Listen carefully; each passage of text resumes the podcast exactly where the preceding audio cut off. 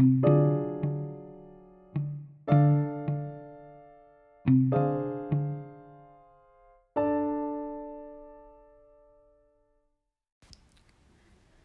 pendengar Beatle, kembali lagi bersama saya Meta Febriana Saputra di Beatle, bisnis podcast anak muda. Gimana nih kabar kalian semua? Semoga saya selalu ya di tengah pandemi seperti saat ini. Oh iya, ingat gak sih sama pepatah? Yang muda yang berkarya. Itu bukan cuma sekedar pepatah loh. Menurutku itu emang bener adanya lagi. Kita anak muda mungkin terlihat seperti berleha-leha saja. Nyatanya, semua teman-temanku sedang sibuk membuat berbagai macam hal yang dapat membanggakan dirinya sendiri maupun orang lain. Hmm, episode ini kita enaknya bahas apa ya? Nah, jadi episode pertama kali ini di Beatle, kita akan membahas bisnis yang cocok dilakukan sama kalian para anak muda. Apalagi untuk kalian yang baru mau mencoba untuk memulai bisnis. Menurutku yang juga masih mahasiswa, mungkin kalian pendengar Beatles juga masih menjadi mahasiswa sama sepertiku. Bisnis aku pertama kali itu pas aku masih SMA. Aku bersama dengan sahabatku, Dendra Amada, membuat online shop yang memproduksi t-shirt dengan desain yang kita buat sendiri dengan modal seadanya.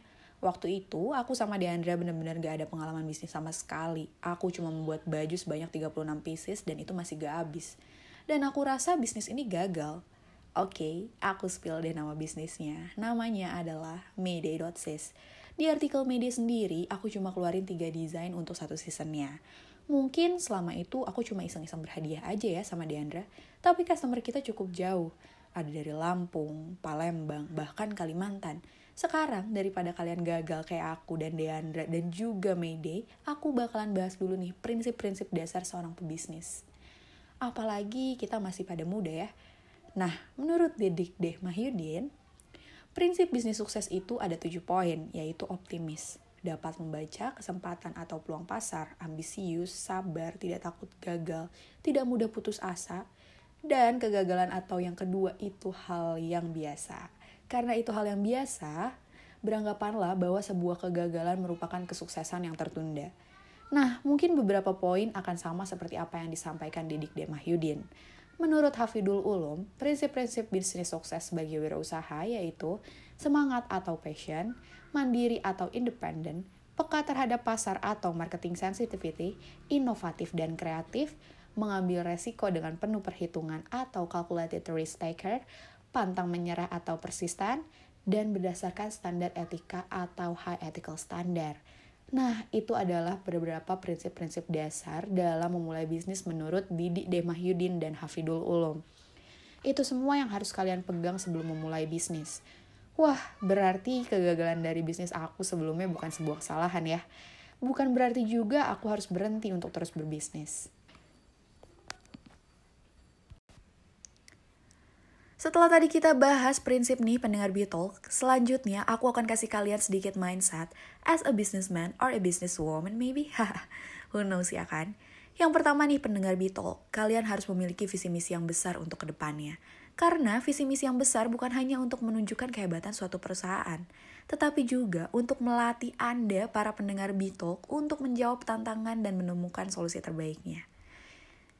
Yang kedua adalah dapat bekerja sama dalam tim. Kemampuan ini sangat penting loh pendengar Bitalk, karena di dalam menjalankan bisnis atau perusahaan, kalian tidak mungkin bekerja sendirian. Kalian pasti memerlukan bantuan orang lain untuk mengerjakan berbagai keperluan. Selanjutnya adalah berani mengambil resiko. Sebagai seorang entrepreneur, kalian para pendengar Bitalk dituntut untuk berani mengambil resiko dan berpikir out of the box. Selain itu, kalian juga harus bisa fokus dalam melakukan aksi ketika menentukan langkah-langkah strategis yang sudah ditetapkan. Yang keempat adalah kalian harus mampu mengoptimalkan penjualan. Sebagai pemilik bisnis, kalian pasti ingin memiliki keuntungan yang besar. Namun, untuk dapat mencapai tujuan tersebut, kalian perlu memiliki produk yang menarik dan dibutuhkan oleh customer. Yang kelima, ada mindset yang harus kalian miliki, yaitu selalu merasa ingin dan menjadi lebih baik lagi.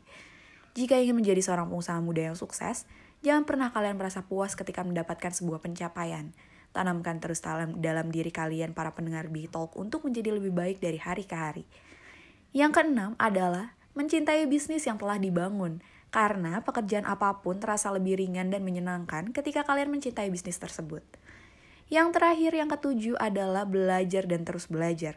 Seperti halnya teknologi dan kemajuan zaman yang terus berkembang pesat, Pengetahuan pun mengalami perkembangan yang pesat. Jangan sampai kalian para pendengar Bitalk yang tertinggal. Setelah tadi membahas prinsip dan juga mindset, sekarang kita balik deh ke sharing pengalaman tentang beberapa usaha yang pernah aku jalani selama ini. Aku rasa semua yang aku jalani ini sederhana. Misalnya, as an influencer, I think. Yap, aku menerima beberapa endorsement di Instagram pribadi aku. Ini aku mulai sejak aku kelas 2 SMA. Gak mudah emang untuk membuat kita dipercaya beberapa brand untuk menjadi salah satu KOL mereka. Banyak tawaran-tawaran yang masuk dari semenjak aku kelas 2 SMA itu. Dari awalnya aku hanya mendapatkan produk saja tanpa uang, memberikan promosi secara gratis terhadap usaha teman-temanku, it's work loh. Aku dapat tambahan uang jajan dan juga beberapa produk bermanfaat dari kegiatan ini. Untuk membuat brand image kita sendiri, itu sebetulnya kuncinya hanya ada di konsisten kita terhadap menjalankan sesuatu. Kita hanya perlu kasih makan sosial media kita setiap hari. Dengan konten keseharian kita, itu merupakan makanan terbaik untuk memunculkan brand image dari diri kita sendiri. Apalagi, Indonesia merupakan negara pengguna media sosial terbesar. Itu merupakan peluang besar juga bagi kita para pendengar Bitalk. Eits, tapi ini khusus kalian yang pintar untuk melihat peluang ya. Mungkin penghasilan terbesar pertamaku itu karena aku bekerja sama dengan salah satu aplikasi baru di Indonesia. Kontrak kerjaku cukup mudah pada saat itu. Hanya membuat 10 video dalam satu bulan. Dan bayangkan berapa uang yang dapat aku terima untuk anak kelas 3 SMA. Hahaha. Aku bisa liburan di Bali dengan uangku sendiri selama satu minggu. Ya, kira-kira itulah penghasilanku di tahun 2017. So, buat kalian pendengar Beatle, gak ada yang gak bisa kalian lakukan ketika kalian masih muda. Sampai sini, aku punya dua pengalaman bisnis nih. Gimana? Menarik? Masih ada gak sih bisnis lain yang aku jalani selain Mayday dan Instagram? Tenang-tenang, masih ada kok. Yuk kita lanjut bahas. Membahas tentang bisnis t-shirt di Mayday udah. As an influencer juga udah. Tapi jangan bosan-bosan ya dengerin podcast aku di Beetle. Bisnis podcast anak muda, yang muda, yang berkarya. Sebelum lanjut ke pembahasan selanjutnya, boleh kali kalian cek dulu Instagram aku di @meitasaputra. M-A-I-T-H-A Saputra. Siapa tahu kalian mau tahu aku lebih jauh kan? Dan mau lihat sebenarnya siapa sih di balik Bitalk itu sendiri? Setelah punya media dan juga Instagram sebagai sumber penghasilanku, muncullah ide-ide yang dapat memunculkan uang. Ada yang tahu apa? Mungkin banyak dari kalian, para pendengar Beatle, yang sudah melakukan bisnis ini. Karena ini bisnis yang gak perlu pakai modal sama sekali. Tapi kalian dapat menghasilkan keuntungan sekitar 10-40 ribu dari satu barang yang terjual. Apa coba? Yap, dropshipper. Setelah Mayday dan Instagram, Aku terjun ke dunia dropshipper. Aku menjadi dropshipper baju branded dengan kualitas original tetapi masih di bawah harga store. Bisnis ini aku jalani selama aku gap year untuk menantikan perkuliahanku dimulai. Oh iya, aku tuh mahasiswa gap year ya. Jadi selama satu tahun beberapa hal sudah ku coba untuk terus mengisi kekosonganku. Selain belajar. Oke, balik lagi. Nama online shop untuk dropshipper yang aku miliki ini adalah damoda.staff. Dalam sebulan aku bisa mendapatkan keuntungan di atas 1 juta. Bayangkan, kita diam dari rumah, hanya modal internet kita bisa menghasilkan uang yang cukup untuk kehidupan kita lah. Setidaknya kita sudah tidak menyusahkan orang tua perihal uang jajan. Kegiatan dropshipper untuk Damoda sendiri aku jalankan selama beberapa bulan. Namun, karena harus kembali dalam kesibukan belajar, karena semakin dekat dengan waktu untuk aku mengikuti ujian masuk perkuliahan, Damoda.staff ini tertinggal begitu saja. Aku akui, time management aku masih kurang baik sehingga tidak dapat mengatur waktu untuk bisnisku dan juga belajarku. Namun, untuk mencapai semuanya, rasa-rasanya kita emang harus mengorbankan sesuatu. Nah, itu tadi sedikit ceritaku tentang Damoda. Siapa yang tertarik untuk menjadi seorang dropshipper? Aku saranin ini untuk kalian karena ini betul-betul tidak beresiko dan tidak memerlukan modal sama sekali.